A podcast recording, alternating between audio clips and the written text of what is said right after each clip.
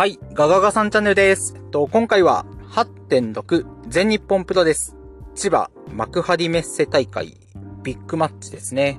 えっと、こちらのメイン三冠ヘビー級選手権試合、青柳優馬、チャンピオン VS チャレンジャースワマ、こちらのレビューお送りいたします。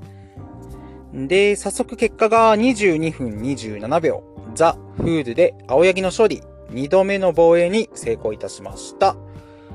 で、当日、まあ、参加戦、煽り V もありまして、んで、まあ、改めてですね、このシチュエーション、と、スワマが挑戦者として先に入場、リングで待つ中で、青柳がチャンピオンとして後入場っていう。まあ、この絵はやっぱり、ちょっとね、グッとくるところはありましたし、で、いや、この絵で、まあ、もう全日新時代は始まっているんだなと、ちょっと思わされましたね。うん。で、えっと、ゴングが鳴りまして、で、これが個人的には結構意外で、まあ、会場のスワマコールですね。いや、明らかに青柳よりスワマっていう雰囲気だったんで、客席は。まあ、やっぱり全日ファンはスワマ大好きなんだなって うん。ちょっとしみじみしましたね、こちらも。うん。で、えっと、まあ、まあそんな私もやっぱりスワマ応援しちゃってて、まあやっぱりスワマにはね、まだ第一戦から退いてほしくないっていう。まあその思いはみんな全日ファンなら持っているんじゃないかなと思います。で、試合、まあ特に前半は、いやほんとどっちがチャンピオンなんみたいな。まあそう言わんばかりのスワマペースで、で、青柳に対してチャンピオンだろうっていう、まあ劇を飛ばしながら攻めるスワマっていう絵もありました。んで、まあ、やっぱりスワマは強いなと。いや、あの、たまに、特にあの、鈴木秀樹に便乗して、まあ、スワマを腐す意見まあ、ツイートとか目にするんですけど、いや、ちゃんとスワマの試合見てから言えよっていう。いや、節穴かよって。うん、正直、思っちゃいますね。うん。で、いや、ほんと、ラディアット一発取っても、インパクトあるし、あと、まあ、言っても、青柳もでかいじゃないですか。まあ、そんな青柳を、まあ、軽々本当に上に高く上げて、ストンって下に落とすバックドロップとか。今回も本当に、いや、本当良かったんですよね、スワマ。で、あとは、まあなんといっても、この試合のハイライトは、やっぱりね、スワマのシットダウン式ラストライド一択かなと思います。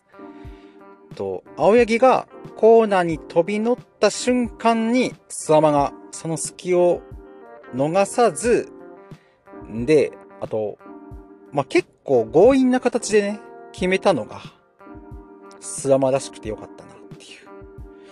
いや、本当にインパクトありました。うん。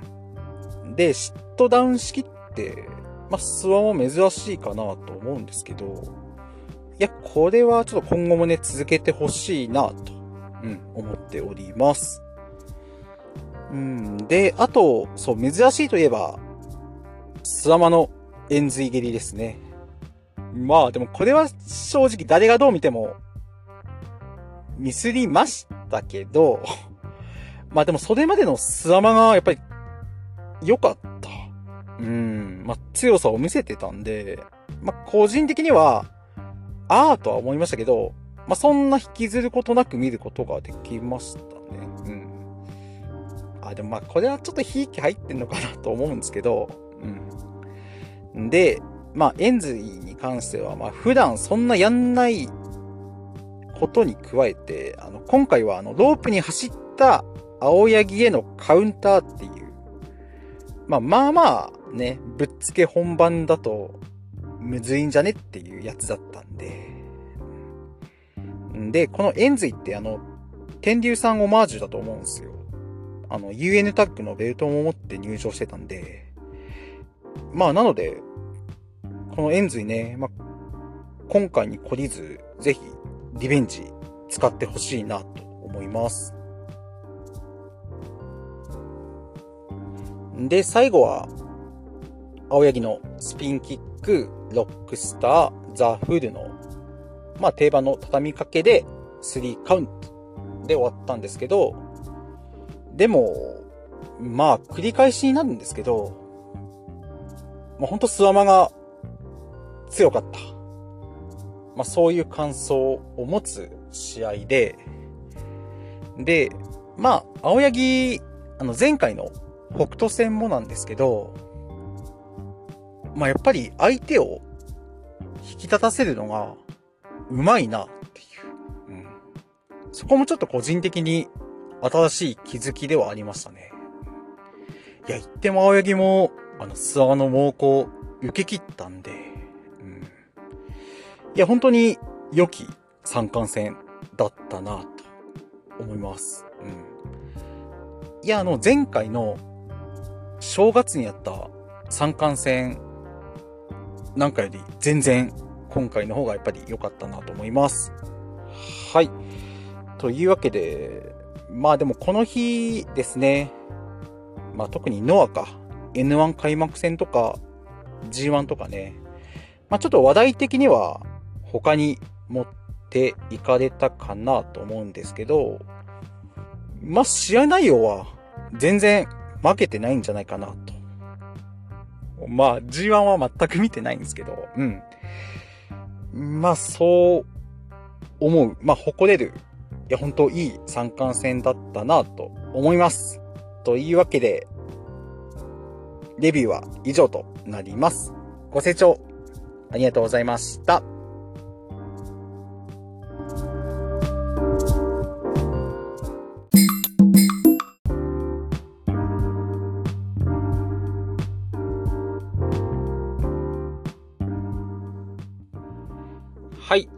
いうわけで、メインレビューはやったものの、ちょっと短いかなと思ったので、アンダーカードも少しだけ触れようかなと思います。じゃあ、第6試合から、幕張メッセ大炎上、トルネードバンクハウスメガトン電流爆破デスマッチ、大仁田敦佐藤光、ミスモンゴル VS、うなぎさやか、吉達咲。で、結果が12分30秒。サンドイッチ電流爆破バットで、ヒカルが吉達から処理いたしました。はい。んで、また、ちょっと電流爆破、電爆。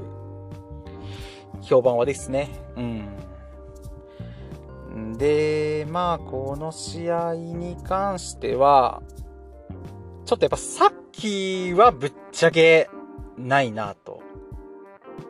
一発目の爆破が、えっと、コーナーにいる吉達に対して、サキが上からバットを振り下ろしたんですけど、まあ、ビビってんのかわかんないんですけど、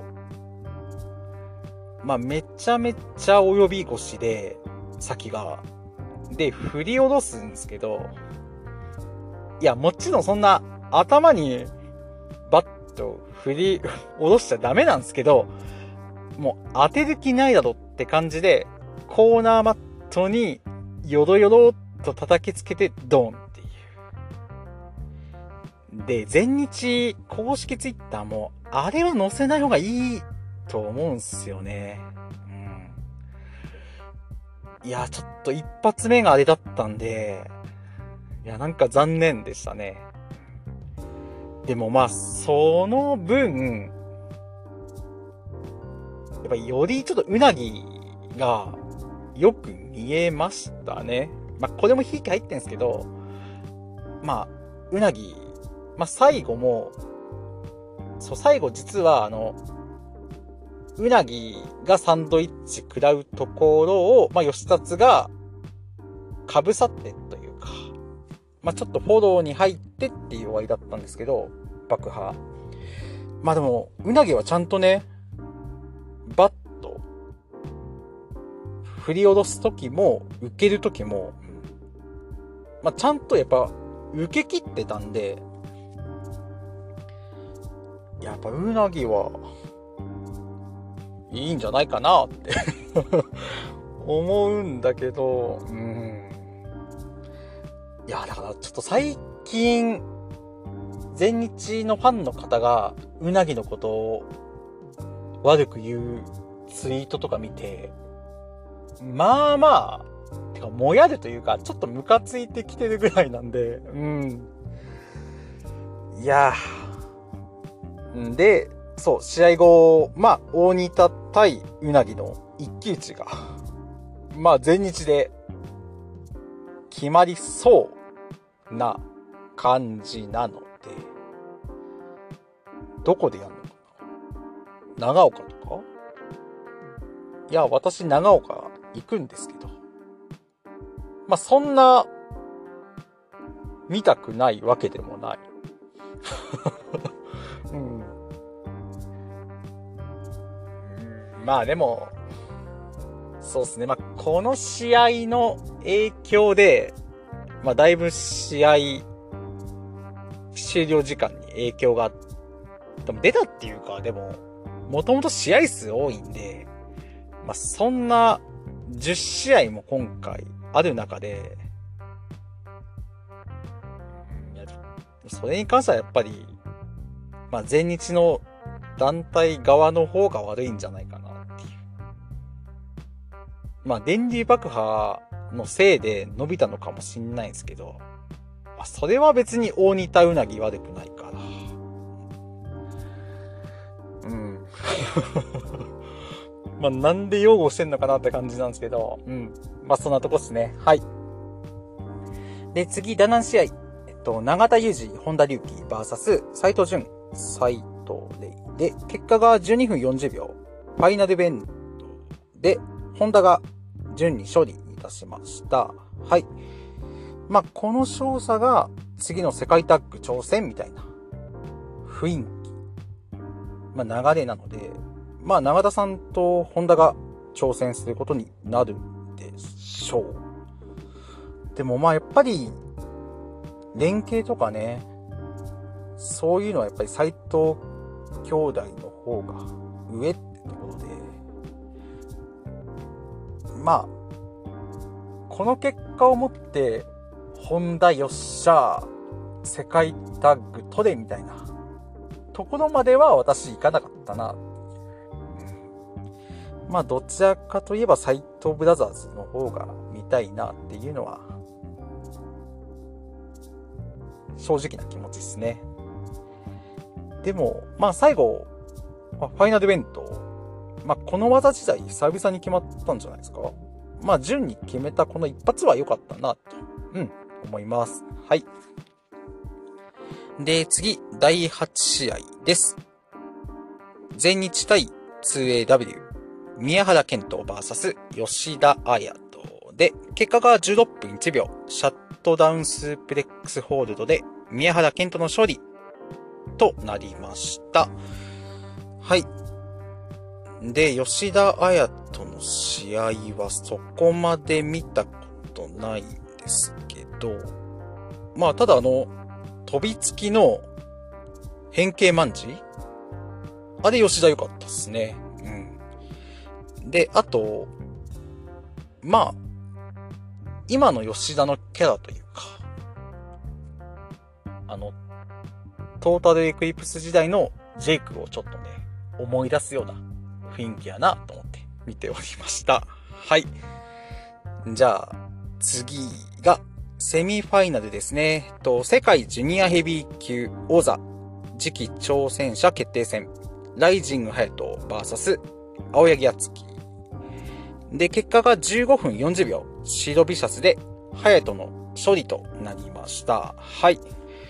で、まあ、改めて、まあ、ハヤトがアツキに勝っても、まあ、そんな驚きがないというか、うん。まあ、一昔前だとやっぱりね、金星みたいな感じで見られたと思うんですけど、うん。だからやっぱり、やっぱりハヤトの方が勢いというか、うん。そこは感じましたね。で、この試合でやっぱ良かったのが、あの、